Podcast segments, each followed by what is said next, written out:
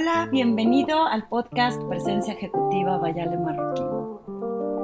Estuve pensando en qué podíamos platicar el día de hoy y fíjense qué casualidad, recientemente salió el tema del miedo a relucir en varias ocasiones, eh, por cosas chistosas y, y coincidencias. Creo que la semana pasada o antepasada escribí sobre el miedo si era bueno o era malo. Y si no lo escribí, pues soñé que lo escribí. Ahorita voy a checar mis blogs. Entonces me quedó la cosita que había grabado un podcast. Y justo ayer estuvo eh, a aquellas personas que, que, les llama la atención cuando se ríen, cuando alguien lo asustan. Eh, pues el susto viene del miedo. Y venía yo ayer en dos ocasiones o tres, me asustaron porque venía distraída, venía ausente venía subiendo las escaleras del salón de fiestas donde acomodaron las bicicletas para hacer ejercicio, traía los podcasts, digo, los AirPods puestos y venía tratándome de poner el tapabocas y, y oyendo, escuchando un webinar. Y de repente solo veo así como esta presencia o siento y volteo y una vecina me estaba saludando. Y yo he pegado un santo susto que me, me asustó durísimo. ¿Por qué? Porque no estaba presente. Del otro que me acuerdo también ayer, eh, estaba con AirPods otra vez, cero presente, viendo una serie ya en la noche, eh, pues para no oír los ruidos de afuera y que no me distrajera el ruido de, mi serie. Y entra mi hijo a despedirse, a decirme buenas noches y pues no lo oí. Y en el momento en que siento la mano pachona en el hombro, he pegado un santo grito que me, asusté, me dio miedo.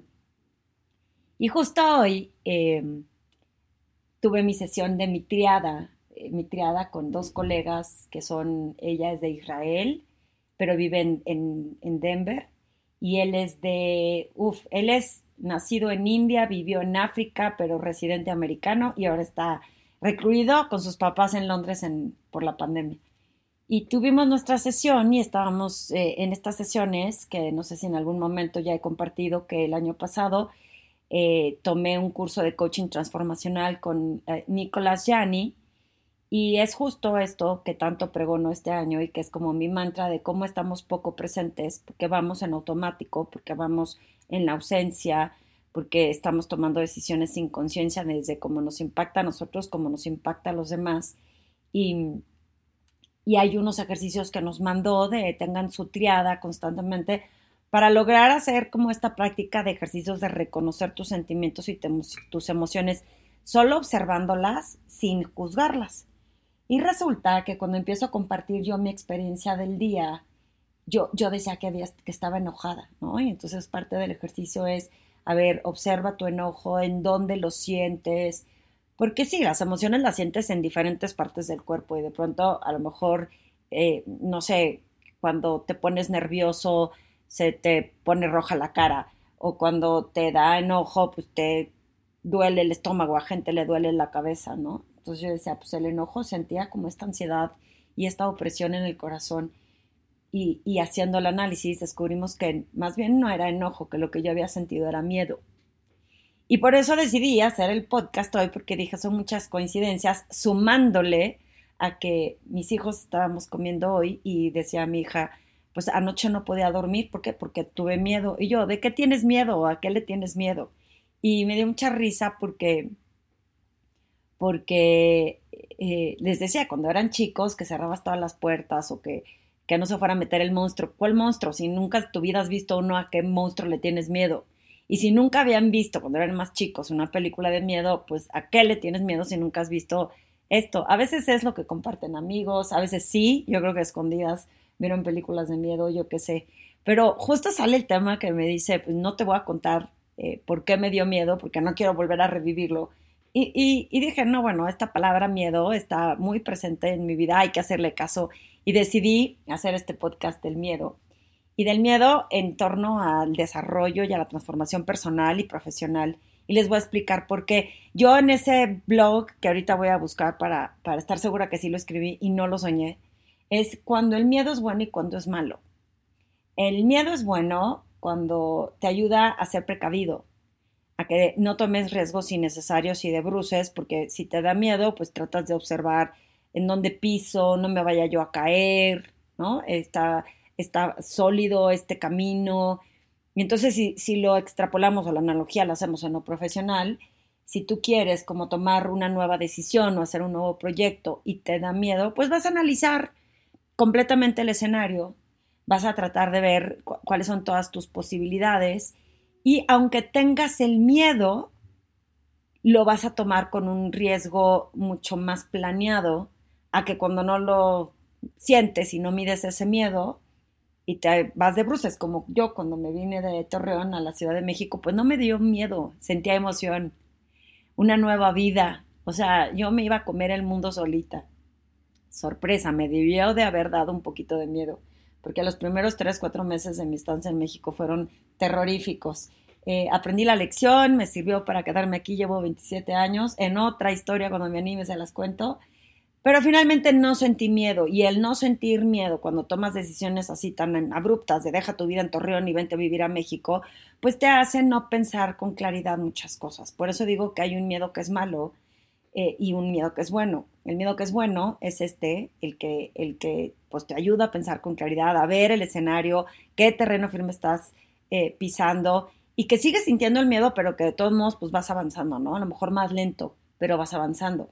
Ese es el miedo que creo que tenemos que aprender a reconocer, que es bueno porque, porque sigues avanzando, pero no te estás eh, aventando de bruces.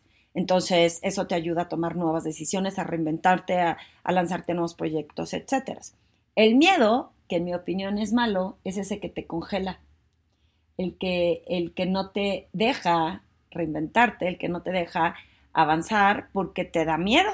Y simplemente el hecho de pensar que si pones un pie enfrente y te puedas hundir, te hace no hacer nada. Y entonces te quedas en zona de confort y te quedas en el mismo lugar. Ese miedo que paraliza, que congela y que a veces son como lo de los monstruos de los closets de mis hijos, infundados por razones que no vienen al caso. Porque cuando yo les decía, ¿cuándo has visto un monstruo? ¿A qué le tienes miedo? Entonces, en ese sentido eh, es un miedo malo. Por ejemplo, otro miedo que, creo que, pues no sé, a lo mejor yo tengo una mezcla de miedo bueno y malo cuando se trata de la bici de montaña. Eh, me animé a hacer bici de montaña hace como cuatro años y me gusta mucho, pero me da miedo.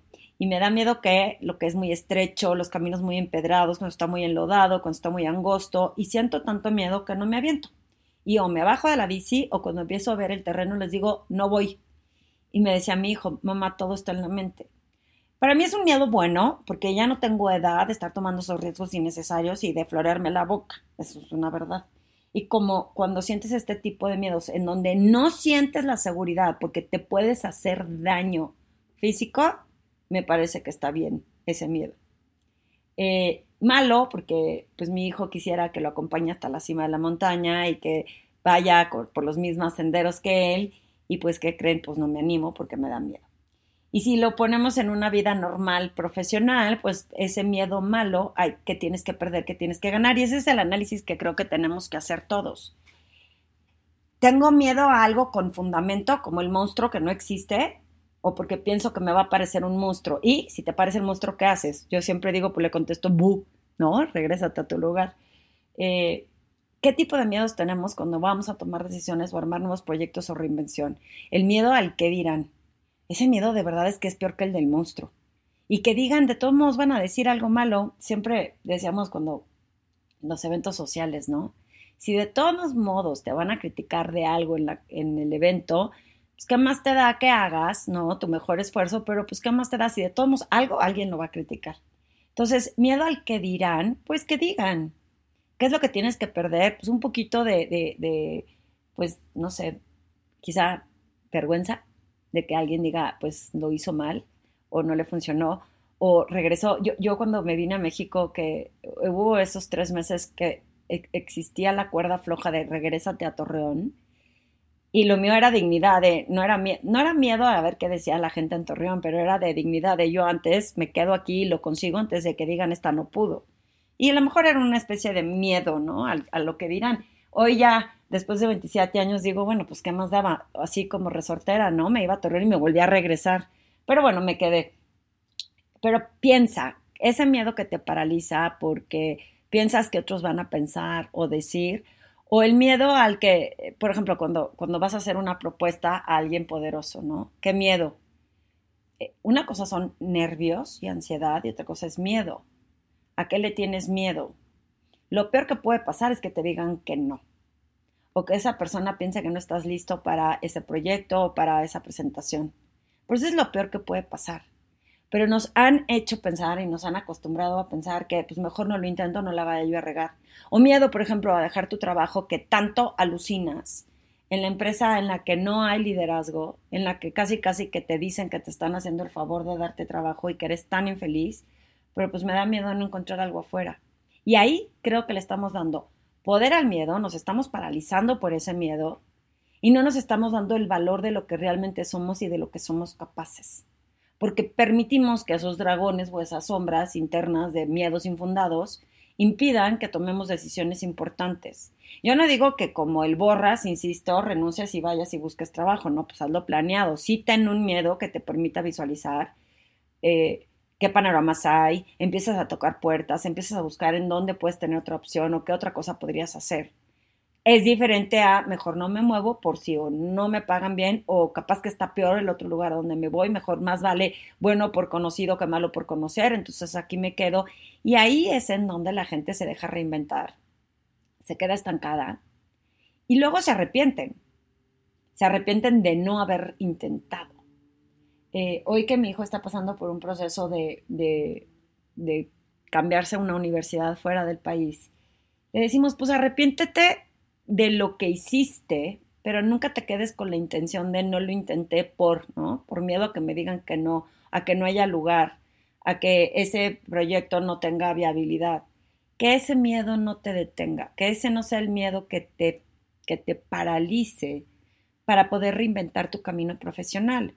Ahora, sobre el mismo miedo, ¿qué es lo que pasa cuando no logras reconocer que es miedo y se requiere de mucha honestidad como persona? reconocer que lo que sentiste fue miedo y que no pasa nada, que mucha gente lo siente. Yo estaba platicando con mi coach, porque así como yo soy coach de personas, yo tengo mi propio coach.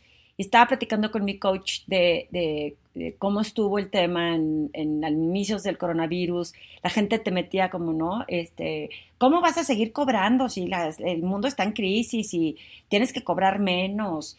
Y, de pronto pues les haces caso porque sí quieres ser compasivo y empático con la situación y, lo chistoso de todo es que yo fui empática con la situación, pero yo pagaba mis servicios a, full price. A mí, conmigo nadie fue empático y nunca lo sentí como una agresión. Fíjense cómo nos hacemos nosotros siempre a un lado, que permitía que si me decían esto es lo que cuesta, bueno, pues ahí te va. Pero si alguien me decía, ¿Cómo? Eso cuesta. No te preocupes, en esta época quiero ser compasivo y empático. Al final me sirvió en ciertos aspectos porque pude sembrar para generar otros proyectos que me han estado saliendo. Sin embargo, lo que es bien interesante aquí es la reflexión que hicimos sobre que cuando yo quise justificar la bajada de los precios por ser empática en el coronavirus y adicionalmente porque yo decía, bueno, pues si ahora todo es virtual, el tiempo que me toma de ir y venir es tiempo valioso que ocupo en trabajar, entonces hago de cuenta que ese tiempo que vale mucho lo empleo en otra persona y ahí está el valor total de lo que ganaba. Qué mal, ¿no? Que estaba dejando de ver que lo que yo ofrezco es la entrega de un resultado. Y el decir que lo que valía era mi tiempo era una justificación racional para no reconocer que lo que tenía era miedo a que nadie me contratara y que por lo menos de eso a nada un ingreso era bueno. Que no estoy diciendo que estuve bien o estuve mal, simplemente el análisis que hice de reconocer que lo que te da miedo es a no generar o no tener una cuenta, en ese instante que yo le doy poder a alguien más sobre mí, ese poder que otorgo, pues me gana. El miedo me ganó y entonces decidí que eso era lo que yo tenía que ganar me pregunto qué hubiera pasado si no me hubiera dado miedo y hubiera realmente, pues, creído en, que mis servicios eran el resultado de lo que lo obtiene la gente y que eso es lo que valen. Que yo no digo que no fuera, que no quiere decir que no seas empático ni compasivo, pero evitar que el miedo sea el que te paralice para tomar decisiones. ¿Qué opinan de eso? ¿Cuándo has sentido miedo? ¿Cuándo has sentido miedo eh, que hasta ahorita que estás oyendo este podcast te has dado cuenta que fue por miedo? ¿Cuándo has sentido miedo que reconoces que pudiste haber emprendido un nuevo proyecto, una nueva eh, reinvención tuya, un nuevo cliente, conocer a una nueva persona y por miedo no te atreviste? ¿Cuándo has visto que el miedo te ha impulsado a hacer cosas interesantes y que te ha apoyado para que tengas precauciones. Pero de todo esto que te estoy contando sobre el miedo, fuera de los sustos peludos que me metieron eh, ayer, me refiero a la conciencia de estar presentes y de reconocer desde observar sin juzgar las emociones para tomar mejores decisiones.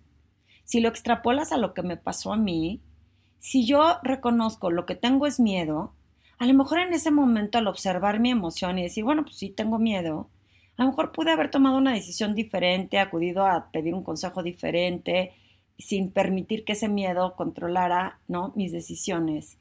¿Cómo hubiera sido? No sé. ¿Me arrepiento o no me arrepiento? Pero me parece un gran ejemplo para que ustedes puedan como analizar y reflexionar cuántas de estas emociones, uno, no solo no observamos, dos, eh, te avergüenzan. Pues ¿cómo voy a decir que lo que tengo es miedo? Ah, porque eso sí somos bien machos y bien valientes y con mucho coraje. Entonces no puedo permitir decir que lo que tengo es miedo. Y se vale tener miedo. Yo creo que si alguna persona que, que, que tenga cerca me dijera, me da miedo tomar esta decisión, y yo pueda observarlo desde mi lugar y decir, pues tiene un punto porque hay que analizar bien todos los factores, serían las cosas distintas a que el no pasa nada, no, no, no, así lo hacemos, y, o te digan que no sin reconocer que es que es por miedo y tú vayas a alucinar o interpretar que es que eres tú, que es por ti, que es por tu servicio, que es por lo que tú ofreces. Fíjense todas las guerras innecesarias que nos ahorraríamos en la comunicación si pudiéramos entender que estar presentes a través de nuestras emociones y reconocer y aceptar esas emociones sin juzgarlas, es una manera de, transformarte, de evolucionar y de poder entender inclusive cómo otras personas interactúan. ¿Qué opinas? tema puede ser controversial.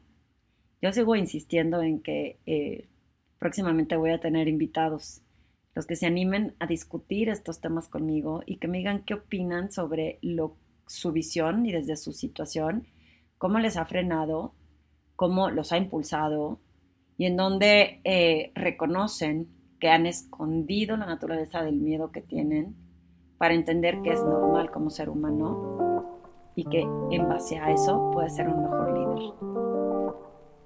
Gustó este podcast, por favor recuerda que siempre te voy a pedir que lo compartas. Hay que ser compartidos.